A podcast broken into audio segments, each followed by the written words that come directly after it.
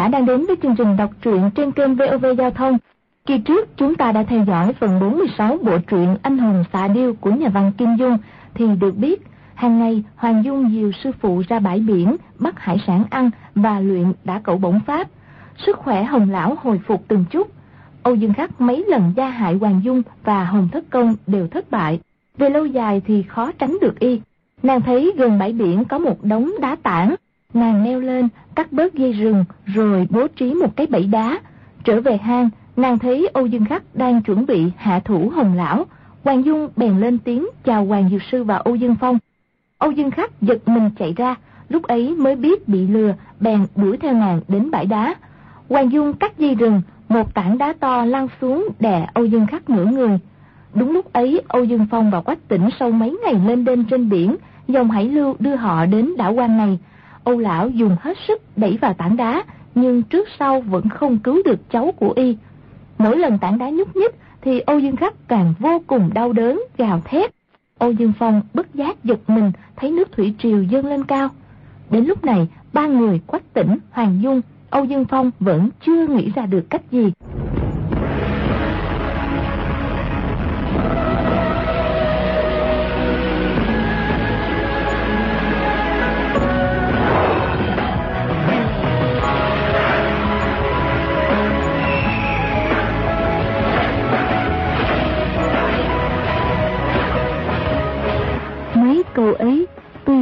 Giận mà nói, nhưng Âu Dương Phong nghe thấy cũng không nói được câu nào. Y nghĩ thầm. Trong cõi mờ mịt, quá có ý trời. Nếu lão ăn mày hoàn toàn không bị thương, y lòng dạ hiệp nghĩa nhất định sẽ ra tay giúp đỡ. Mình một chưởng đánh lão ăn mày bị thương, nào ngờ một chưởng đánh chết con mình. Âu Dương Khắc tuy về danh nghĩa là cháu y, nhưng quả thực là con y tư thân với chị dâu sinh ra, là cốt nhục của y. Âu Dương Phong trước nay lòng dạ cứng rắn, nhưng lúc ấy cũng không khỏi chua xót trong lòng. Quay đầu lại, nhìn thấy nước biển đã gần thêm vài thước. Âu Dương Khắc kêu lên. Chú, ngươi một chưởng, đánh chết cháu đi thôi. Cháu, quả thật, cháu không chịu nổi nữa rồi. Âu Dương Phong rút trong bọc ra một ngọn chủy thủ, nghiến răng nói. Ngươi nhịn đau một chút, không có hai chân, cũng sống được. Vừa bước lên, định cắt đứt hai chân chỗ bị tảng đá đè lên. Âu Dương Khắc hoảng sợ nói. Không, không chú ạ. À. Chú cứ một dao, chém chết cháu là được. Âu Dương Phong tức giận nói. Uống công ta dạy dỗ người bấy nhiêu năm, Tại sao không có khí cốt như vậy? Âu Dương Khắc đưa tay cào ngực, cố sức nhịn đau, không dám nói nữa. Âu Dương Phong thấy tảng đá đè lên ngang lưng cháu, nếu quả thật muốn cắt hai chân y, thì mười phần, có chín phần là khó sống. Nhất thời ngần ngừ không dám ra tay.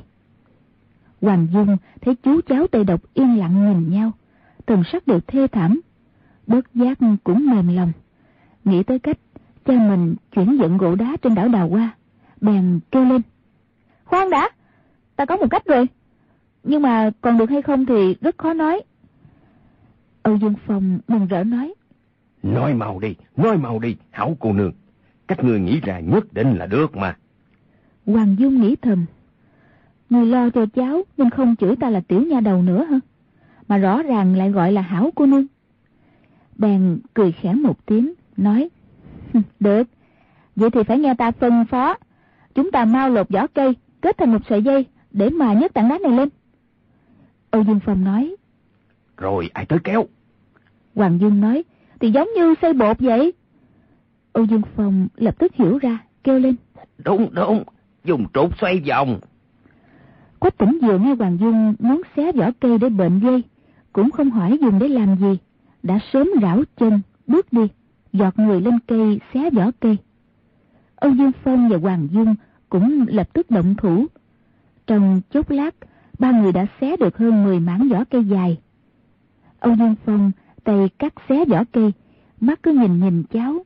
Chợt thở dài một tiếng, nói. Không cần xé nữa đâu. Hoàng Dung ngạc nhiên nói. Sao vậy? Không được hả? Âu Dương Phong chỉ nhìn cháu một cái. Hoàng Dung và Quách Tỉnh cúi đầu nhìn. Chỉ thấy nước triều dâng lên rất mau, đã ngập quá nửa người y. Đừng nói là bệnh dây làm rồng rọc. Chưa xé vỏ cây xong thì nước biển đã nhấn chìm y rồi. Âu Dương Khắc chìm dưới nước, không động đậy được. Hoàng Dung quát lên. Đừng có nản lòng, cứ xé mau đi. Âu Dương Phong là một ma đầu hoành hành trên đời. Bị nàng quát một tiếng như thế, lại tiếp tục dung đao xé vỏ cây. Hoàng Dung nhảy xuống dưới, chạy lại cạnh Âu Dương Khắc, nhấc mấy tảng đá lớn, đỡ nửa người trên của y. Kê đá vào dưới lưng y. Làm như thế thì mũi y lại cao hơn mấy thước, nước biển nhất thời cũng không ngập đến. Âu Dương Khắc hạ giọng nói. Hoàng cô nương, đa tạ cô giúp đỡ. Ta sống không được rồi, nhưng thấy cô ra sức cứu ta, ta có chết cũng vui mừng.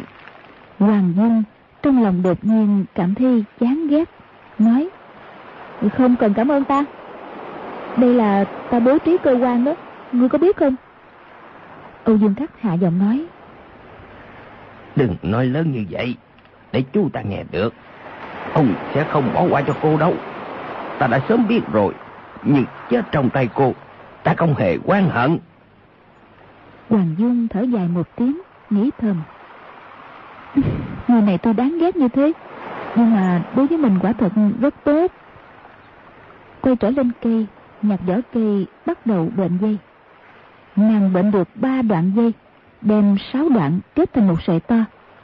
Kế lấy sáu sợi to, bệnh thành một sợi thừng lớn bằng miệng chén. Âu Dương Phong và Quách Tỉnh không ngừng tay lột vỏ cây. Hoàng Dung không ngừng bệnh dây. Ba người tay chân tuy mau lẹ, nhưng nước triều dâng lên còn mau hơn. Sợi thừng lớn mới bệnh chưa quá một trượng, thì nước triều đã ngập gần miệng Âu Dương Khắc. Bệnh thêm được vài thước, nước triều đã dần dần ngập tới môi y, chỉ lộ ra hai lỗ mũi hít thở.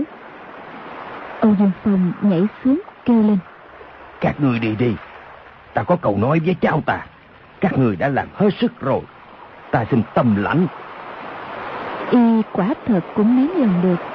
Đến lúc ấy vẫn có thể trấn tĩnh như thường. Trên mặt hoàn toàn không lộ vẻ gì khác lạ. Quách tỉnh thấy tình thế vô vọng, đành nhảy xuống cùng Hoàng Dương, sống dài đi ra. Đi được hơn 10 trượng, Hoàng Dương khẽ nói. Nè, đi ra phía sau tảng đá lớn, nghe xem y nói cái gì. Quách tỉnh nói. Chuyện đó không quan hệ tới chúng ta. Giả lại, lão già Âu Dương tất nhiên sẽ phát giác được. Hoàng Dương nói. Cháu y mà chết thì có quá nữa, y sẽ làm hại sư phụ. Nếu biết được tâm ý của y thì có thể đề phòng trước. Nếu mà lão độc vật biết được á, thì chúng ta nói là quay lại để vĩnh biệt cháu của y. có tỉnh gật gật đầu. Hai người vòng qua khúc ngoặt, vòng sau gốc cây, rón rén quay lại núp vào sau tảng đá lớn. Chỉ nghe Âu Dương Phong nghẹn ngào nói. Người cứ yên lòng mà đi. Ta đã biết tâm sự của người. Người một lòng muốn cưới con gái hoàng lao ta. Ta nhất định sẽ giúp người được như nguyện. Hoàng Dương và Quách Tỉnh rất ngạc nhiên, cùng nghĩ. Trong chốc lát, cháu y sẽ chết. Y nói câu ta nhất định sẽ giúp người được như ý là có ý gì? Lại nghe Âu Dương Phong nói mấy câu. Hai người vừa sợ vừa giận, đồng thời lạnh cả người. Nhưng là Âu Dương Phong nói. Ta sẽ giết chết con gái hoàng lão ta, chôn cùng một quyệt với người. Người ta đều phải chết. Người và y thị tuy sống không cùng nhà, nhưng chết có thể cùng huyệt. Cũng có thể nói nhắm mắt được rồi. Âu Dương Khắc miệng ở dưới nước, đã không thể trả lời. Hoàng Dương bóp tay Quách Tỉnh, hai người rón rén dòng ra. Âu Dương Phong đang lúc đau lòng cũng chưa phát giác được. Qua khỏi khúc quanh, Quách Tỉnh tức giận nói. Chúng ta ra liều mạng với lão độc vật một phen. Hoàng Dương nói. Chỉ nên đấu trí, không nên đấu sức với y. Quách Tỉnh nói. Đấu trí thế nào? Hoàng Dương nói. Thì ta đang nghĩ đây. Qua một góc núi, đột nhiên nhìn thấy dưới chân núi có một bụi lau. Hoàng Dung chợt động tâm niệm, nói. Nếu mà y không độc ác xấu xa như thế, thì ta cũng có cách cứu mạng cháu y rồi. Quách tỉnh dội hỏi. Là cách gì? Hoàng Dương rút dao nhỏ ra, cắt lấy một ống lao, cầm một đầu, ngẩng đầu cắm thẳng ống lao lên, hít hít mấy cái. Quách tỉnh vỗ tay, cười nói. À, đúng là diệu pháp, Dung Nhi giỏi lắm. Làm sao mà cô nghĩ ra được như vậy? Cô định cứu y không? Hoàng Dung chẩu môi một cái, nói. Tự nhiên là không cứu rồi. Lão độc vật muốn giết ta thì cứ cho y tới giết đi. ta cũng không có sợ y đâu. Nhưng nghĩ tới Âu Dương Phong hung dữ độc ác, bất giác lạnh mình. Người này ngoài võ công cao cường, còn cơ cảnh giả hoạt hơn cháu y nhiều. Muốn lựa y mắc bẫy thì quả thật không phải dễ. Quách tỉnh không nói gì, im lặng suốt thần.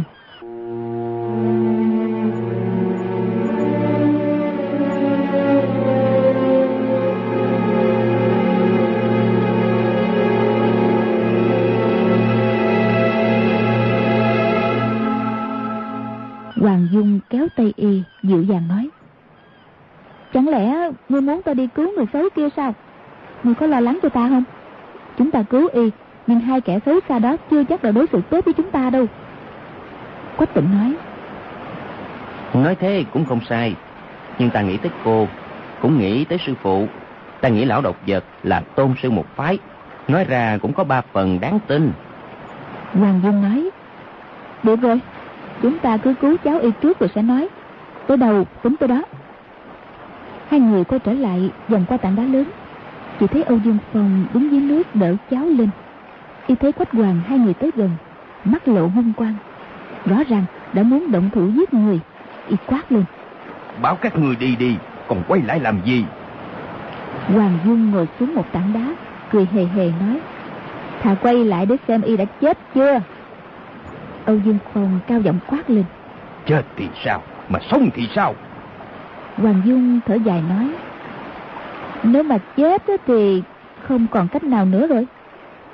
Âu Dương Phong lập tức từ dưới nước nhảy lên Y dội vàng nói Hảo, ờ, Hảo cô nương Y chưa chết Cô có cách cứu Y Mau nói, mau mau, mau nói ra đi. Hoàng Dung đưa ống lau trong tay cho Y Nói Ngươi á, cắm cái ống này vô miệng Y thì y không có chết đâu. Âu dương phong cảm mừng giật lấy ống lau, nhảy xuống nước cắm vào miệng cháu. Lúc ấy nước biển đã ngập quá mũi âu dương khắc. Y đang thở những hơi thở sau cùng. Tay đã chạm mặt nước. Nghe chú và hoàng dung đối đáp. Ống lao chìa tới cạnh miệng, vội ngậm lấy, hít mạnh mấy hơi. Đúng là nói không hết được nỗi khoan khoái. Lần này đang giữa cái chết mà được sống, nỗi đau đớn ở hai chân đã quên bẵng. Âu Dương Phong kêu lên. Mau, mau, chúng ta lại đi mệnh dây. Hoàng Dung cười nói. Âu Dương bá bá, ngươi muốn giết ta để tuẩn tán với cháu ngươi phải không? Âu Dương Phong giật nảy mình, biến hẳn sắc mặt, nghĩ thầm. Tại sao cô mình vừa nói lại bị y thị nghe được? Hoàng Dương cười nói. Ngươi giết ta, nếu ngươi cũng gặp phải tai họa gì đó, thì còn ai nghĩ cách cứu ngươi đây? Âu Dương Phong lúc ấy đang có chuyện nhờ nàng, chỉ còn cách mặc kệ nàng mỉa mai, cứ làm như không nghe thấy gì, lại nhảy lên cây, xé vỏ cây. Ba người bận rộn hơn một giờ đã bệnh được một sợi thừng to, dài hơn ba trượng. Nước triều cũng đã lên tới chân dốc núi dựng đứng, ngập quá nửa tảng đá. Đầu ông Dương Khắc đã chìm dưới mặt nước mấy thước, chỉ còn một đoạn ống lao nhô lên để thở. Âu Dương Phong không yên tâm, thỉnh thoảng xuống nước đưa tay sờ vào y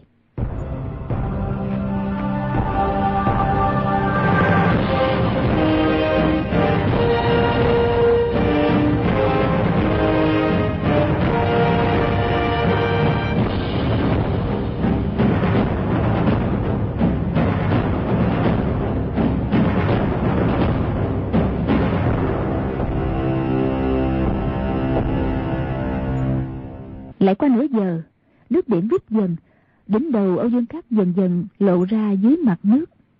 Hoàng Dung ướm ướm sợi dây dài, rồi kêu lên.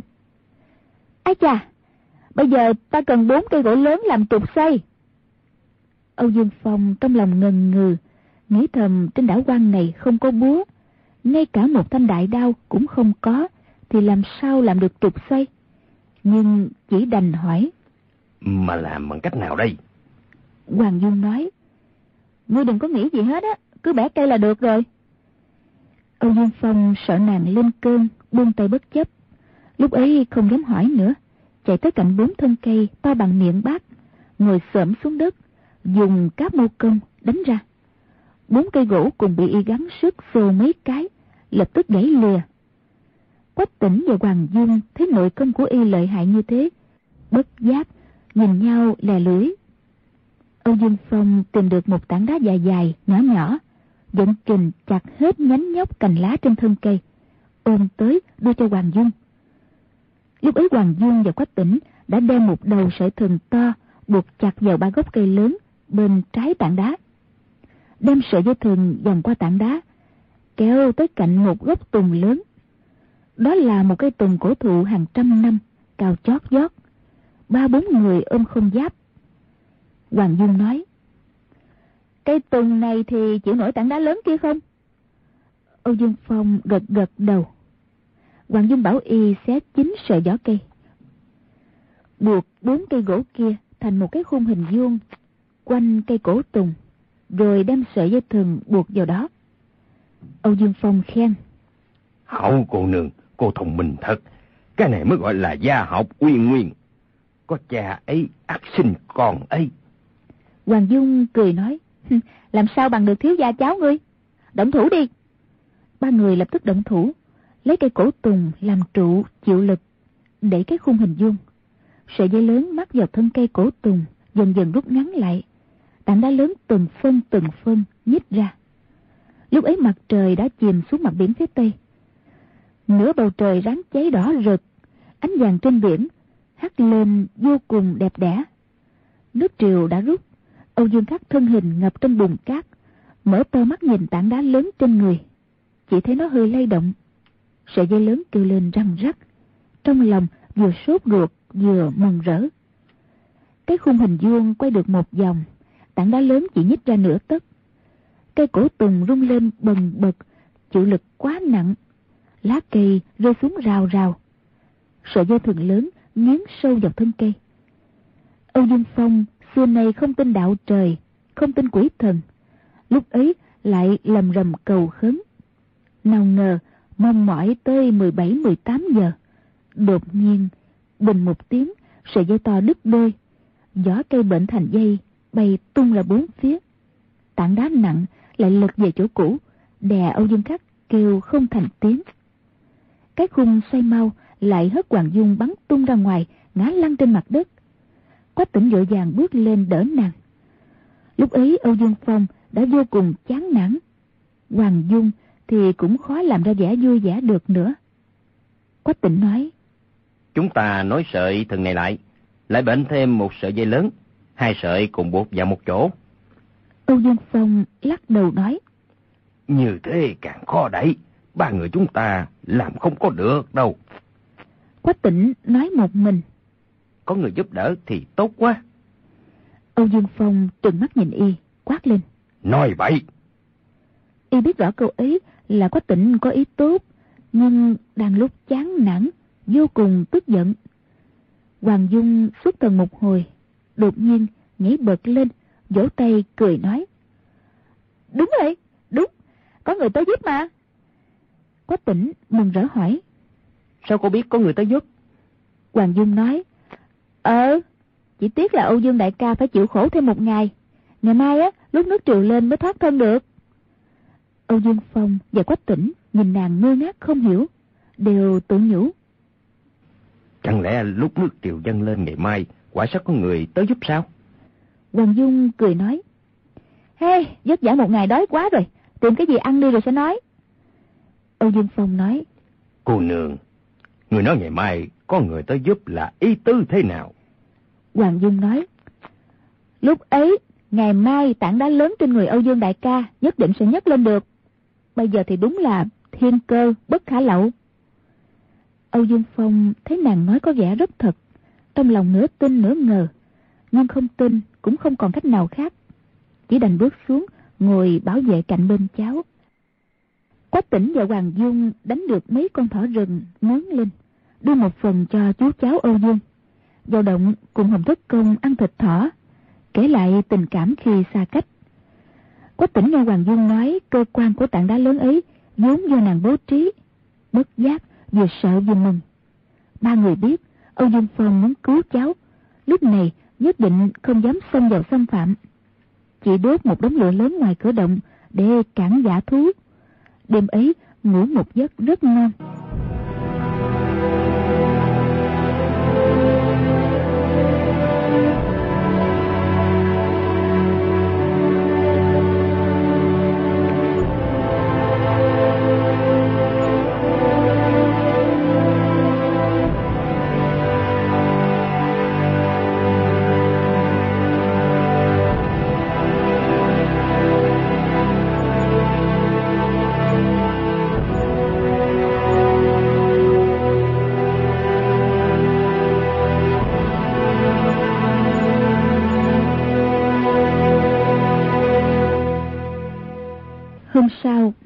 Vừa hửng sáng.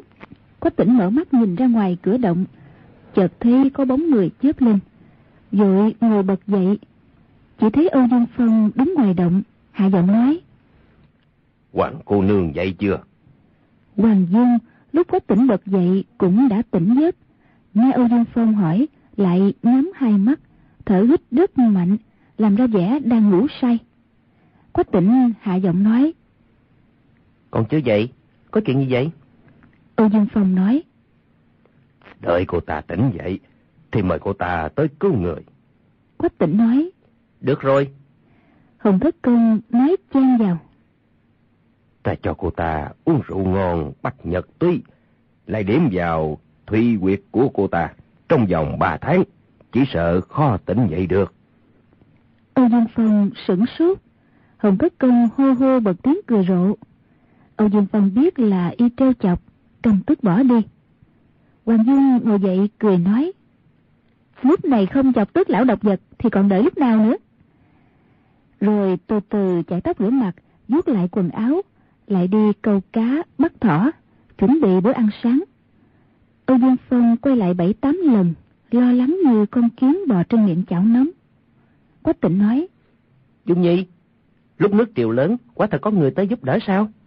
Hoàng Dung nói, Ngươi tin là có người tới giúp thật hả?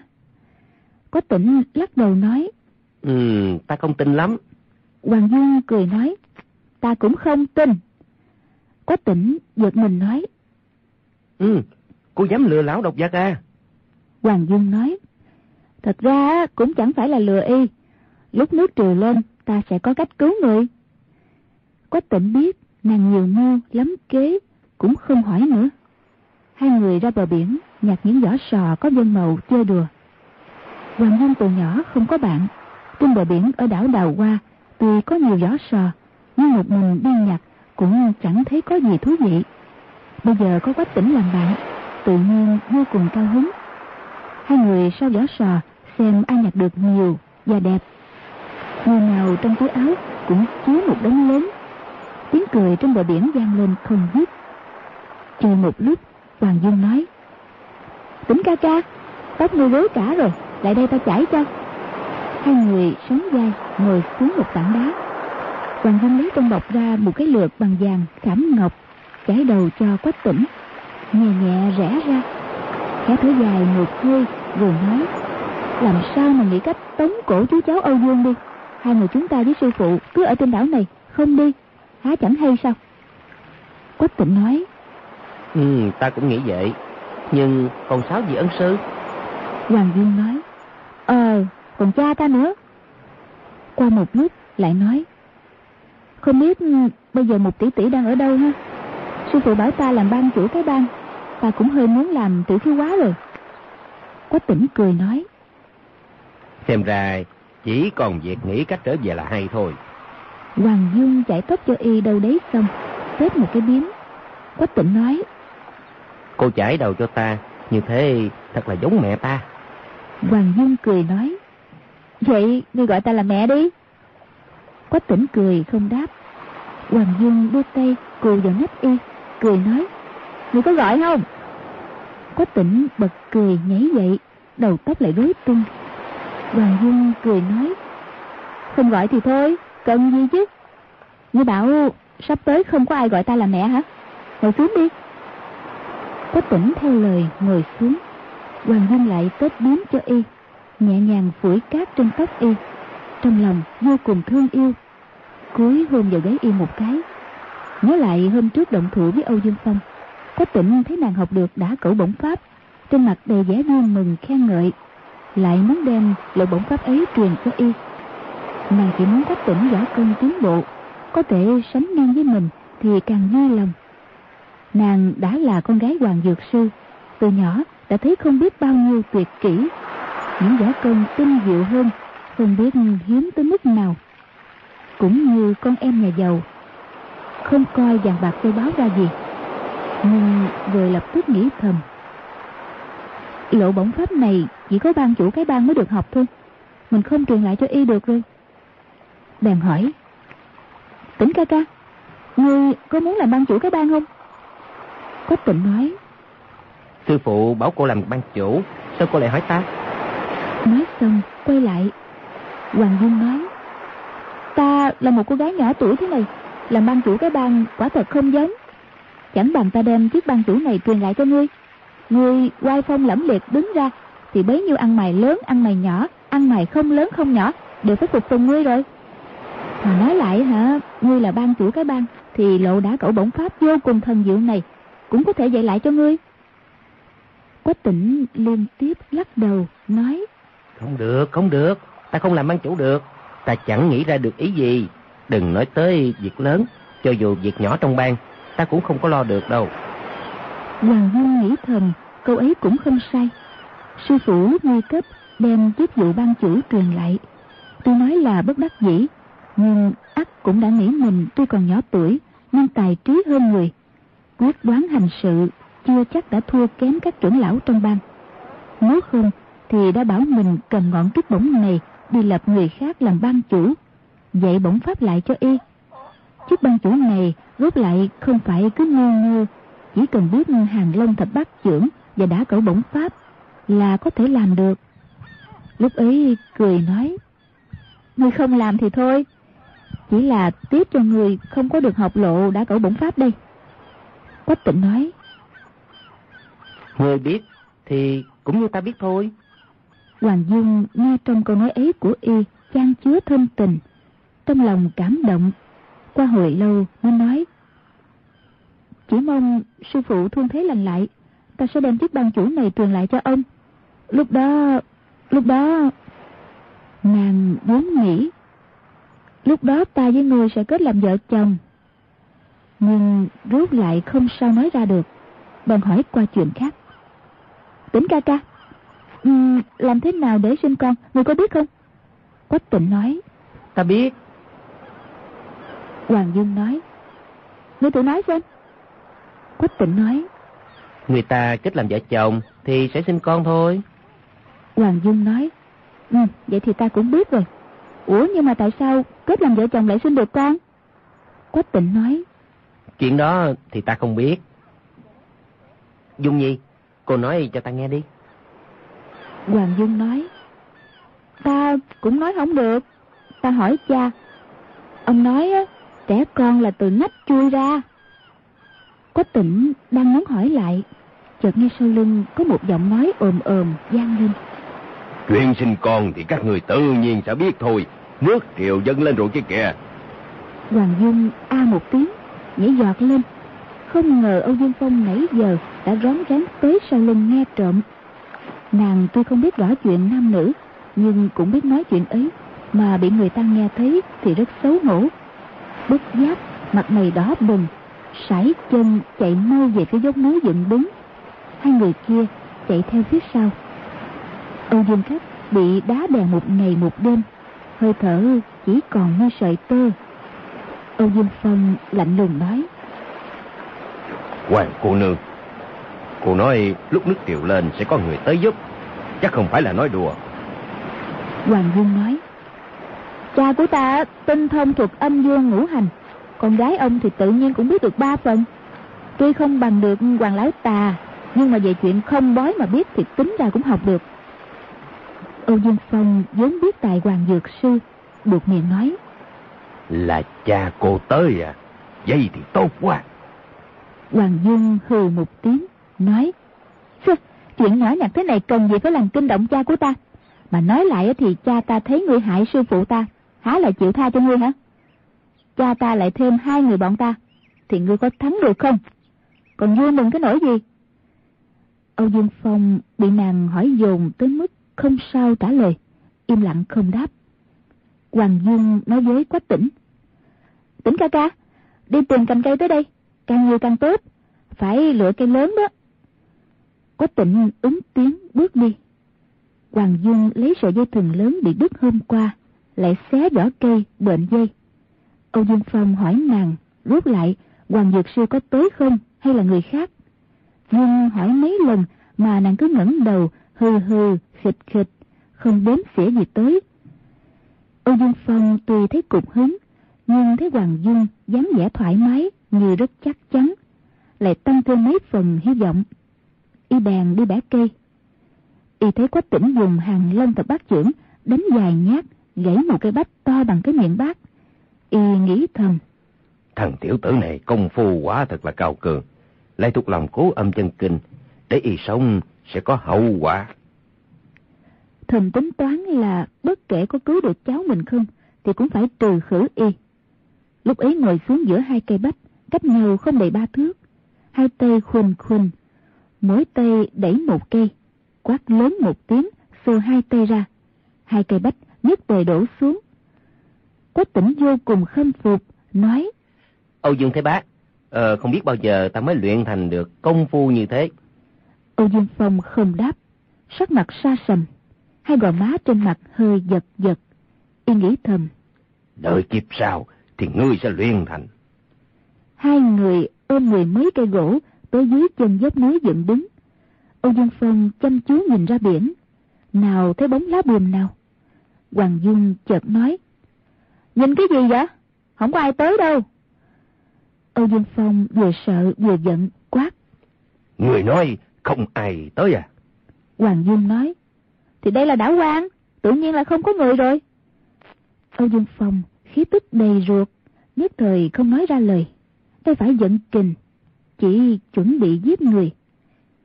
Hoàng Dung đưa mắt nhìn thẳng vào y, rồi quay qua hỏi Quách Tỉnh. Tỉnh ca ca, ngươi nhấc được tối đa bao nhiêu cân? Quách Tỉnh nói. Khoảng trên dưới 400 cân. Hoàng Dung nói. Ờ, nhưng mà tảng đá 600 cân ngươi nhấc nổi không? Quách Tỉnh nói. Thế thì nhất định không nổi. Hoàng Dung nói. Nhưng nếu mà một tảng đá 600 cân ở dưới nước thì sao? Âu Dương Phong lập tức hiểu ra, cả mừng kêu lên. Đúng, đúng, không sai chút nào. Quách tỉnh vẫn chưa hiểu. Âu Dương Phong nói. Lúc nước kiều dâng lên, ngập lên qua nửa tảng đá khốn kiếp này, thì nó đã nhẹ rồi. Chúng ta lại kéo nhất định thành công.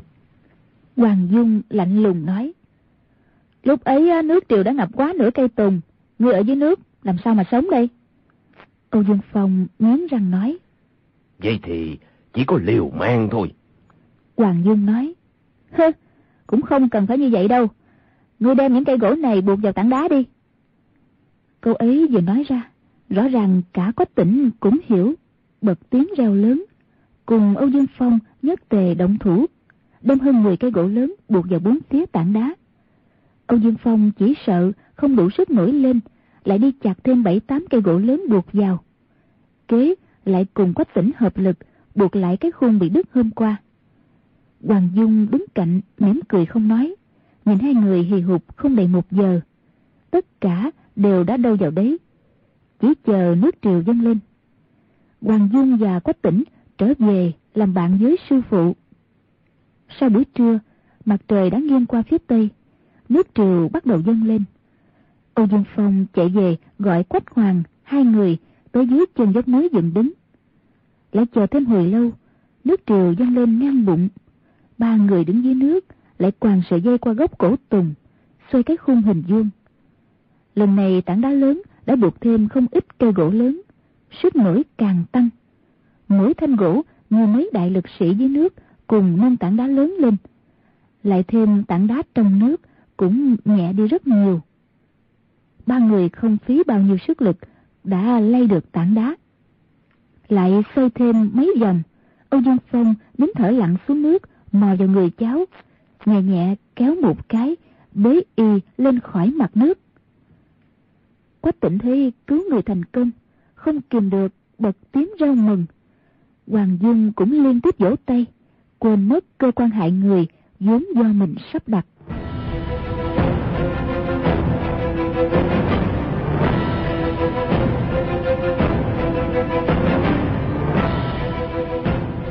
Hoàng Dung thấy Âu Dương Phong lặn ngoài ngoi dưới nước, bế cháu lên bờ. Khuôn mặt vốn âm trầm, cũng đã tươi cười hớn hở. Nhưng rốt lại cũng không cảm ơn mình và Quách tỉnh một tiếng. Lập tức kéo tay áo Quách tỉnh quay về động đá. Quách tỉnh thấy nàng có vẻ lo lắng, bèn hỏi. Cô đang nghĩ gì vậy? Hoàng Dung nói. Ta đang nghĩ ba chuyện đây nè, đều rất là khó khăn.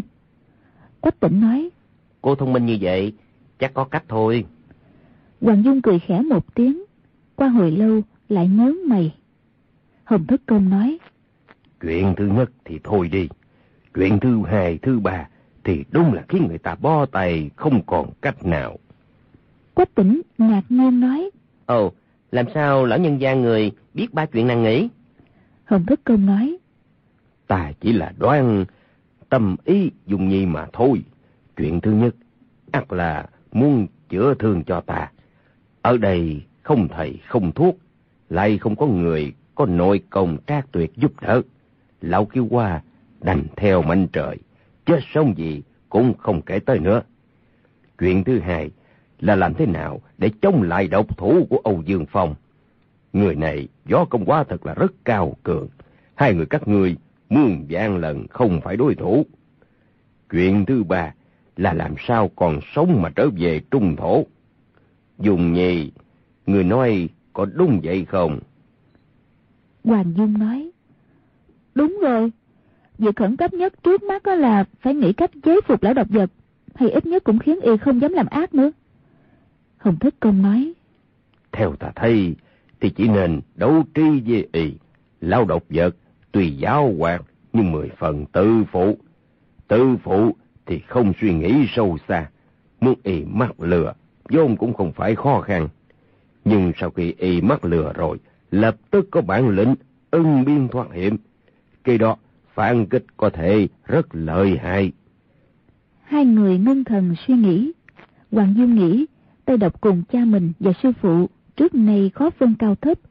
Cho dù cha ở đây cũng chưa chắc thắng nổi y. Mình làm sao là đối thủ được? Nếu không thể ra tay là đưa y vào đất chết, thì chỉ làm y nổi lòng độc ác. Rốt lại cũng không ít gì. Hồng Thất Công hao tổn tâm thần. Đột nhiên trong ngực đau bước cất tiếng ho lớn. Hoàng Dung vội đỡ y nằm xuống. Đột nhiên thấy ngoài cửa động có một bóng râm lớn che khuất ánh sáng mặt trời. ngẩng đầu lên chỉ thấy Âu Dương Phong bế cháu lớn tiếng quát lên. Các người ra cá đi, để cái động này cho cháu ta dương thường. Quách tỉnh cả giận, nhảy bật dậy rồi nói. Đây là chỗ sư phụ ta ở. Âu Dương Phong lạnh lùng nói. Cho dù là Ngọc Hoàng Đại Đế, cũng phải cút ra. Quách tỉnh tức giận quá, muốn tranh cãi. Hoàng Dung kéo áo y một cái, cúi xuống đỡ Hồng Thất Công lên, đi ra khỏi động. Đi qua mặt Âu Dương Phong, Hồng Thất Công mở mắt, cười nói. Quay phòng thật, có sát khí lắm. Âu Dương Phong thoáng đỏ mặt. Lúc ấy ra tay là có thể lập tức giết chết y dưới chưởng. Nhưng không biết tại sao lại cảm thấy y có một làn chính khí, oai phong, hoàn toàn không thể coi thường. Bất giác quay đầu đi, tránh ánh mắt y. Rồi nói. Trở lại đem cái gì cho bọn ta ăn. Nếu hai đứa nhỏ các người dơ trò trong thức ăn thì cẩn thận ba cái mạng đó. Ba người đi ra sau núi. Quách tỉnh không ngừng chửi rủa. Hoàng Dung thì trầm ngâm không nói gì. Quách tỉnh nói. Xin sư phụ nghỉ ngơi ở đây một lúc, con đi tìm chỗ ở. Hoàng Dung đỡ Hồng Thất Công ngồi xuống dưới một cây tùng. Chỉ thấy hai con sóc đột nhiên chạy giọt lên trên, rồi lại chạy xuống. Cách nàng dài thước, tròn mắt nhìn hai người. Hoàng Dung cảm thấy rất thú vị, nhặt một quả tùng dưới đất, chìa tay đưa ra. Một con sóc tới gần quả tùng, hít hít, lấy chân trước từ từ khều ra. Con kia thì tới cào cào tay áo hồng thất công. Hoàng Dung khen. Chỗ này đúng là chưa từng có ai tới. Người xem, con sóc nhỏ này hoàn toàn không sợ người ta nè. Con sóc nhỏ nghe tiếng nàng là giọt lên cây. Hoàng Dung đưa mắt nhìn theo. Thấy cây tùng cành lá rậm rạp, xòe ra như cái lọng. Trên đầy dây mây cuốn quýt. Chợt động tâm niệm kêu lên. Tỉnh ca ca à, đừng có tìm nữa. Chúng ta lên cây. Quách tỉnh ứng thanh dừng chân nhìn lên cây tùng. Quả nhiên là một nơi nương náo rất tốt. Hai người đá cành trên cây tùng bên cạnh, gác lên cành cây tùng lớn là một cái sạp bằng phẳng. Mỗi người một tay đỡ dưới nách hồng thất công, quát một tiếng. Lên! Rồi đồng thời giọt lên, đặt hồng thất công yên yên ổn ổn xuống đó. Hoàng Dung cười nói. Chúng ta làm chim ở trên cây, để cho họ làm thú trong hang đi ha. Quách tịnh nói. Dung Nhi, theo cô thì có đưa thức ăn cho họ không? Hoàng Dung nói. Bây giờ không nghĩ ra cách gì hay, lại không đánh được lão độc vật, thì chỉ còn cách nghe lời của y thôi.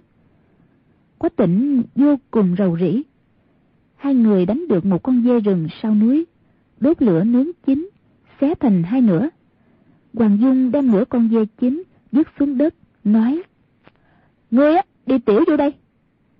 Có tỉnh cười nói. Họ biết đó. Hoàng Dung nói. Đừng có sợ, cứ làm đi. Có tỉnh đỏ mặt nói. Không được. Hoàng Dung nói. Tại sao? Quách tỉnh ấp úng nói. Ừ, cô đứng ở đây, ta không làm được. Hoàng Dung cười nghiêng ngã. Hồng Tất Công trên cây kêu lên. Ném lên đây, ta làm cho. Quách tỉnh cầm nửa con dê chín lên, cười rộ nhảy lên, để Hồng Thất Công tiểu vào thịt dê, rồi hô hô cười lớn, cầm lấy, chạy vào sơn động. Hoàng Dung kêu lên. Không, ngươi cầm nửa này đi nè. Quách tỉnh lắc lắc đầu, nói. Miếng đã sạch mà. Hoàng Dung nói. Thì không sai, là muốn cho họ ăn sạch sẽ. Quách tỉnh lại càng hồ đồ, chỉ làm theo lời Hoàng Dung. Quay lại, đổi nửa miếng thịt dê sạch. Hoàng Dung lại đem nửa miếng thịt dê dính đầy nước tiểu, nướng lên lửa, rồi vào rừng rậm tìm trái cây. Hồng Thất Công cũng không hiểu hành động của nàng, vô cùng buồn bực. Nước giải ứa ra, chỉ muốn ăn thịt dê. Nhưng mình đã tiểu vào đó rồi, chỉ còn cách tạm thời nhẫn nại.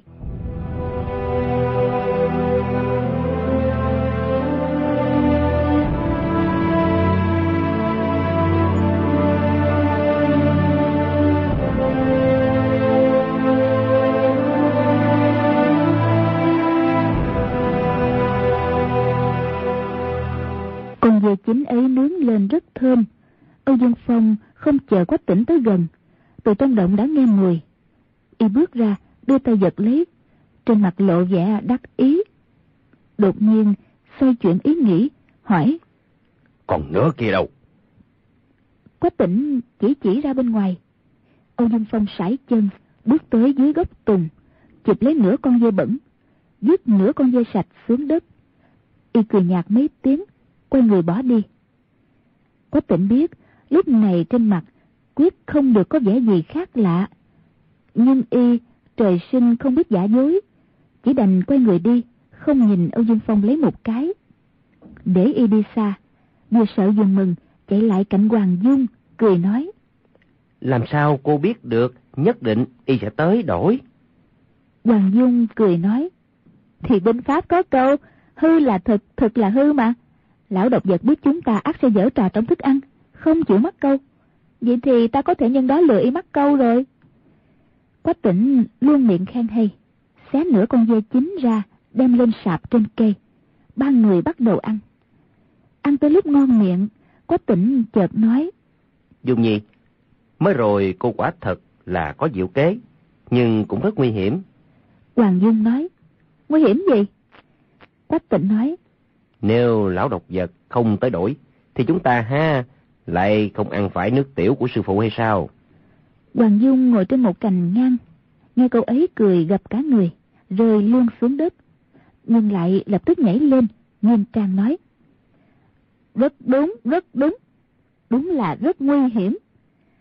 Hồng Thất Công thở dài nói. Hmm, thằng nhỏ ngốc, nếu y không tới đổi, thì ngươi không ăn nữa còn về hồi thối này không được sao? Quách tỉnh sửng sốt, phá ra cười ha hả. Người đảo đi một cái cũng rơi xuống đất. Chú cháu Âu Dương ăn thịt dê. Chỉ cho rằng dê rừng tự nhiên có mùi hôi, chứ hoàn toàn không biết gì. Lại còn khen thủ đoạn nướng thịt của Hoàng Dung rất cao minh. Rõ ràng là hơi có vị mặn. Qua không bao lâu, sắc trời tối dần.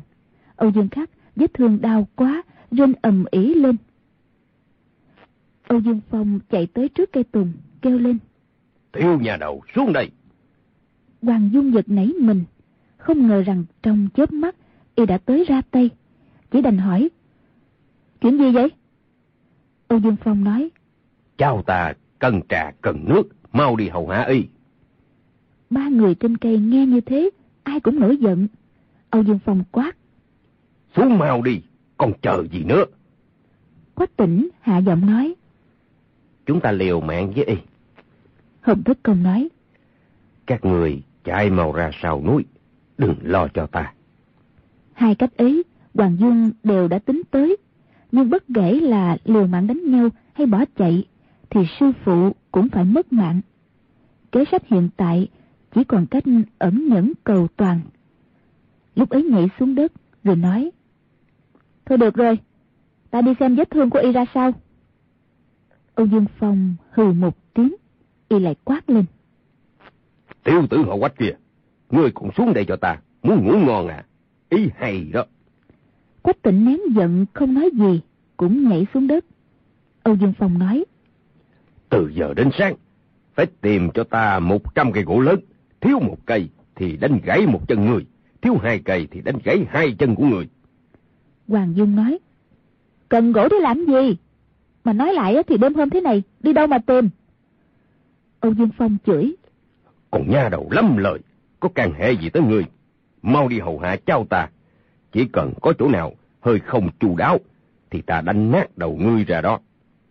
Hoàng Dương lấy tay ra hiệu cho quách tỉnh, bảo y cố gắng làm theo, không nên hé miệng làm hỏng chuyện. Nhìn theo thân hình Âu Dương Phong và Hoàng Dung khuất dần trong bóng đêm, quách tỉnh ôm đầu ngồi xuống đất, giận tới mức mấy lần suýt ứa nước mắt. Hồng Thất Công chợt nói.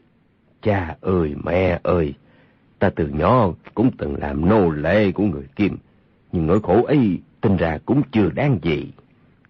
Quách tỉnh giật mình nghĩ thầm. Té ra ân sư ngày xưa làm nô lệ, về sau lại luyện thành võ công cái thế. Mình hôm nay ẩn nhẫn một lúc, chẳng lẽ lại không thể nhịn nhục sao? Bèn đốt một nhánh tùng đi ra sau núi, triển khai hàng long thập bát dưỡng, đánh gãy từng cây từng cây gỗ to bằng cây bát lớn. Y biết Hoàng Dung cơ trí vô song, lúc bị quần tà dây hãm trong triệu dương phủ, vẫn có thể thoát hiểm. Thì hôm nay, cho dù gặp phải tai ách, nghĩ chắc cũng có thể tự giải thoát. Liền chuyên tâm vào việc chặt cây. Nhưng hàng long thập bát trưởng rất hao phí nội lực.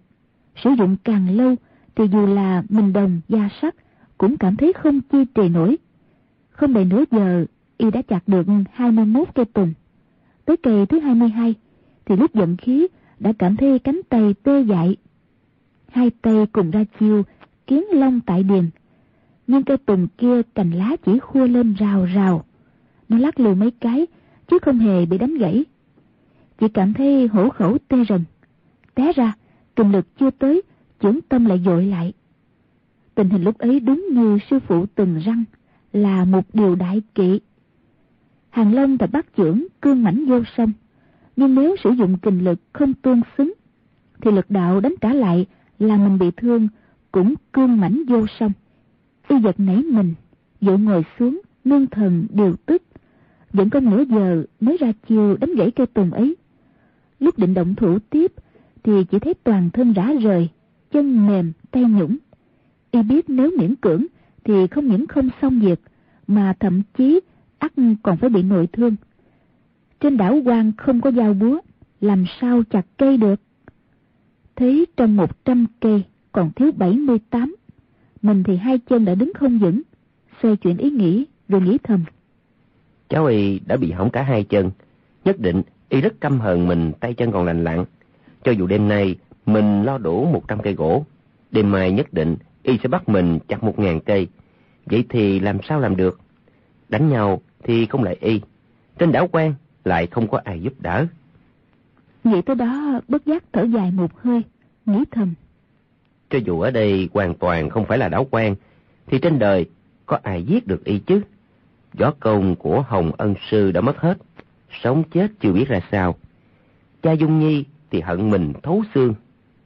Toàn chân thất tử và sáu vị ân sư thì đều không phải là địch thủ của Tây Độc, trừ phi trừ phi vị nghĩa huynh già tinh thông cửu âm chân kinh, sáng chế ra mồm song thủ hổ bát kỳ diệu kia thì lại bị y bức tử. À, cửu âm chân kinh, tả hữu hổ bát. Mấy chữ ấy lóe lên trong óc y, như giữa đêm dày tối mịt, đột nhiên nhìn thấy ở chân trời xuất hiện một ngôi sao sáng. Gió công của mình cố nhiên thua xa tay Độc, nhưng cửu âm chân kinh là bí yếu võ học cao nhất trong thiên hạ. Thuật song thủ hổ bát lại giúp người ta võ công đột nhiên tăng lên gấp bội.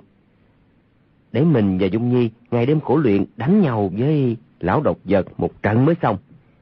Chỉ là bất kể môn võ công nào, cũng không thể một sớm một chiều mà luyện thành. Vậy làm sao là tốt? Y đứng giữa rừng nghĩ ngợi, rồi chợt nghĩ. Sao không đi hỏi sư phụ? Võ công của ông tuy đã mất, nhưng sự hiểu biết võ học trong lòng thì không thể mất được. Nhất định có thể chỉ điểm cho mình một con đường sáng. Lập tức trở về chỗ gốc cây, đem mọi chuyện suy nghĩ trong lòng nhất nhất nói với Hồng Thất Công. Hồng Thất Công nói, Người thông thả đọc cứu âm chân kinh cho ta nghe, xem có công phu lợi hại nào có thể mau chóng luyện thành hay không. Quách tỉnh lập tức đem kinh văn từng câu từng câu đọc ra. Hồng Thất Công nghe tới đoạn Người ta chỉ biết ngồi yên hít thở, sẽ có công phu đạo đức, chứ không hề biết kẻ sĩ thưởng đạt thì viên thông định tuệ, thể dụng song tu, dù động mà tỉnh, tùy bận mà yên. thân hình chợt rung lên, rồi a một tiếng. Quách tỉnh vội hỏi, Cái gì vậy sư phụ?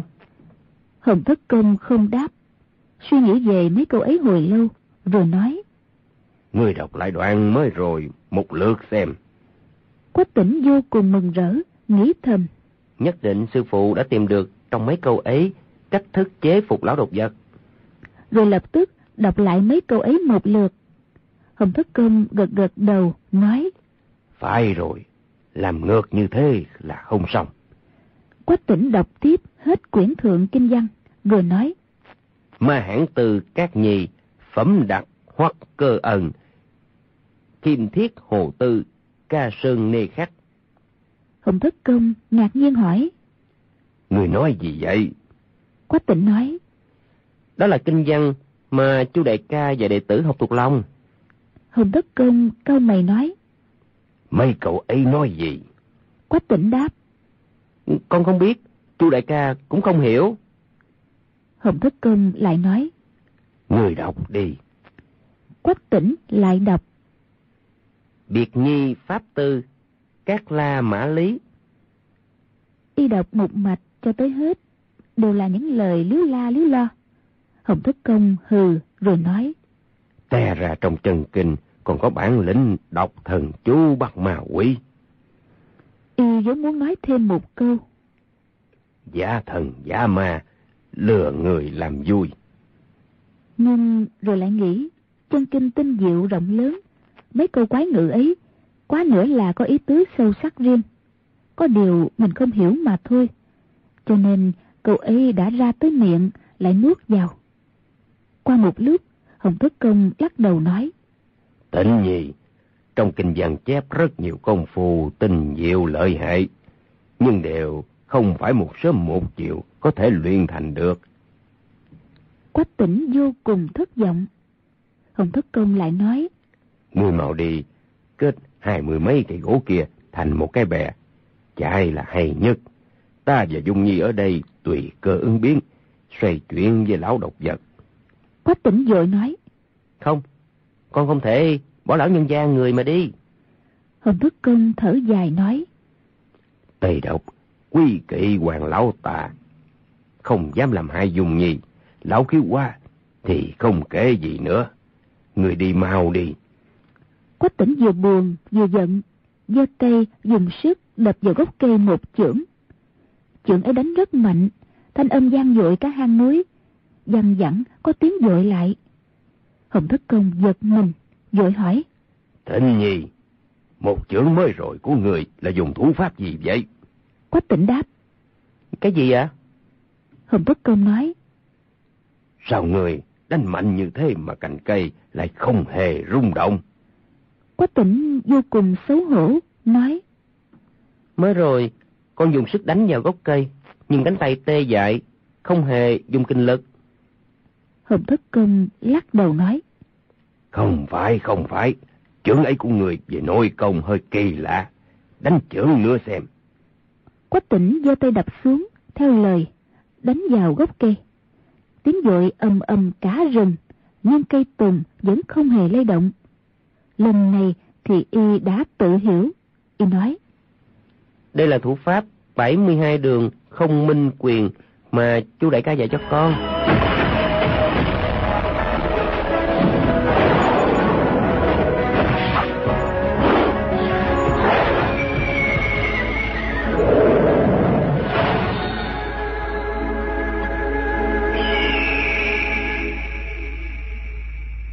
Bạn thân mến, các bạn vừa theo dõi phần 47 bộ truyện Anh hùng xạ điêu của nhà văn Kim Dung.